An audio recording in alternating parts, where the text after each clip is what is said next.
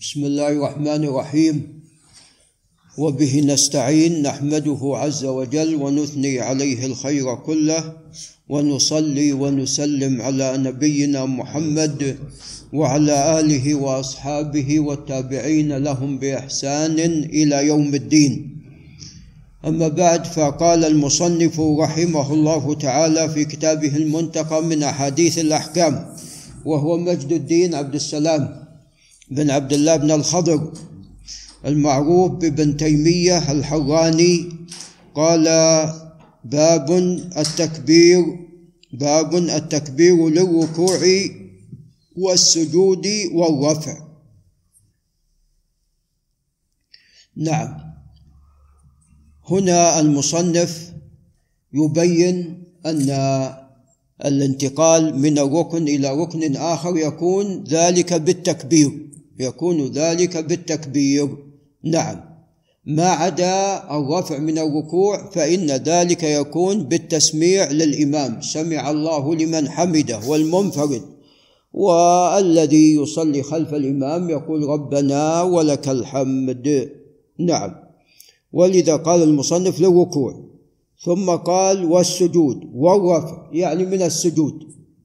نعم، وكذا أيضا السجود الثاني. نعم، وكذا القيام للركعة الثانية، لأنه قال والرفع، فيشمل الرفع من السجود والرفع إلى الركعة الثانية والثالثة والرابعة. نعم، ويشمل أيضا الرفع من السجود إلى التشهد. نعم، سواء كان التشهد الأول أو الثاني، فكل ذلك رفع. قال عن ابن مسعود رضي الله تعالى عنه قال: رأيت النبي صلى الله عليه وسلم يكبر في كل رفع وخفض وقيام وقعود. قال: رواه أحمد والنسائي والترمذي وصححه. نعم، فهذا الحديث فيه التكبير في هذه المواطن، وهي الرفع والخفض والقيام والقعود. وقد اختلف أهل العلم في حكم هذا التكبير. أما تكبيرة الإحرام فهي ركن، وأما باقي التكبيرات فاختلفوا ما بين القول بأن ذلك واجب وما بين القول بأن ذلك مستحب. والقول يعني بالوجوب قول قوي، لأن الرسول صلى الله عليه وسلم داوم على ذلك وكان يفعل ذلك، وقال: صلوا كما رأيتموني أصلي. وأيضا يعني الإمام، يعني عندما يكون الإنسان قد أمّ أناسا، فكيف يقتدون به إلا بماذا؟ إلا بالتكبير، يسمعون التكبير. يعني الصلاة السرية إذا الإمام، خاصة إذا كان صفوف كثيرة، فإذا الإمام للركوع يكبر، أو الرفع من السجود.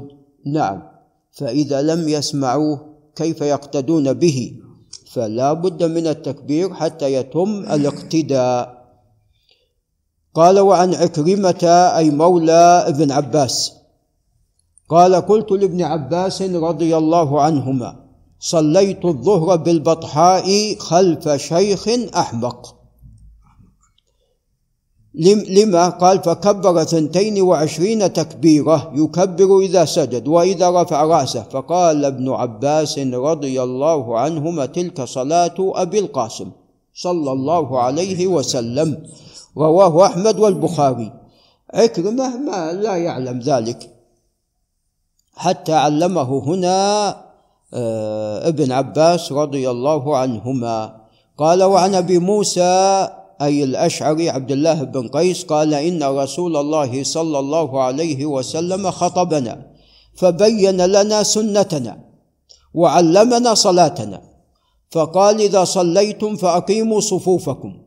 هذا أولا. ثم: ليؤمكم أحدكم، إذا كانوا 2 فأكثر، فإذا كبر فكبروا تكبير المأموم خلف الإمام يكون بعده، وإذا قرأ فأنصتوا، وإذا قال غير المغضوب عليهم ولا الضالين فقولوا آمين يجبكم الله.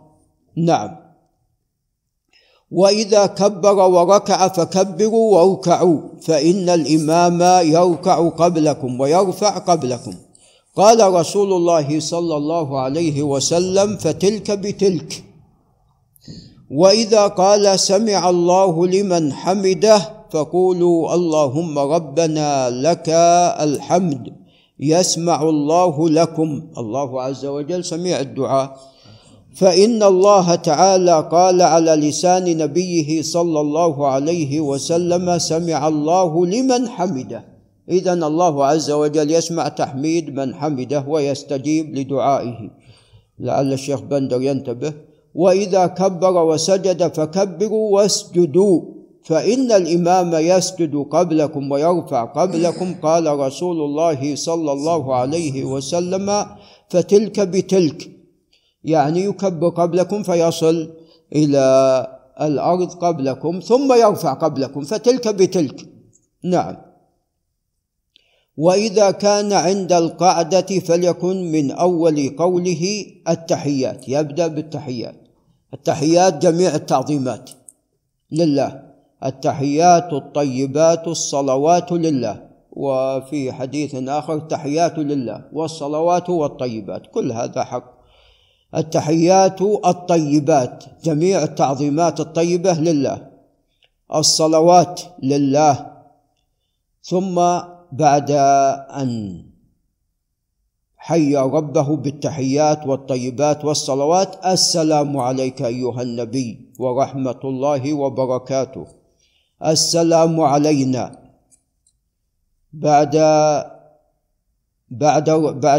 تحية الرسول، بعد السلام على الرسول صلى الله عليه وسلم، يأتي السلام على أنفسنا، علينا وعلى عباد الله الصالحين. إذا قال الإنسان ذلك أصابت هذه الكلمة كل عبد صالح في السماء أو في الأرض، فهنا سلم على الجميع. أشهد أن لا إله إلا الله، يشهد لله عز وجل بالوحدانية، وأن محمدا عبده ورسوله، ولنبيه بالرسالة صلى الله عليه وسلم. قال: رواه أحمد ومسلم والنسائي وأبو داود، وفي رواية بعضهم: وأشهد أن محمدا. نعم. فهذا الحديث العظيم فيه بيان لصفة الصلاة، وبالذات عندما يكون هناك نعم جماعة، يعني يصلي الإمام بالناس. ولعلنا نقف عند هنا، هذا وبالله تعالى التوفيق.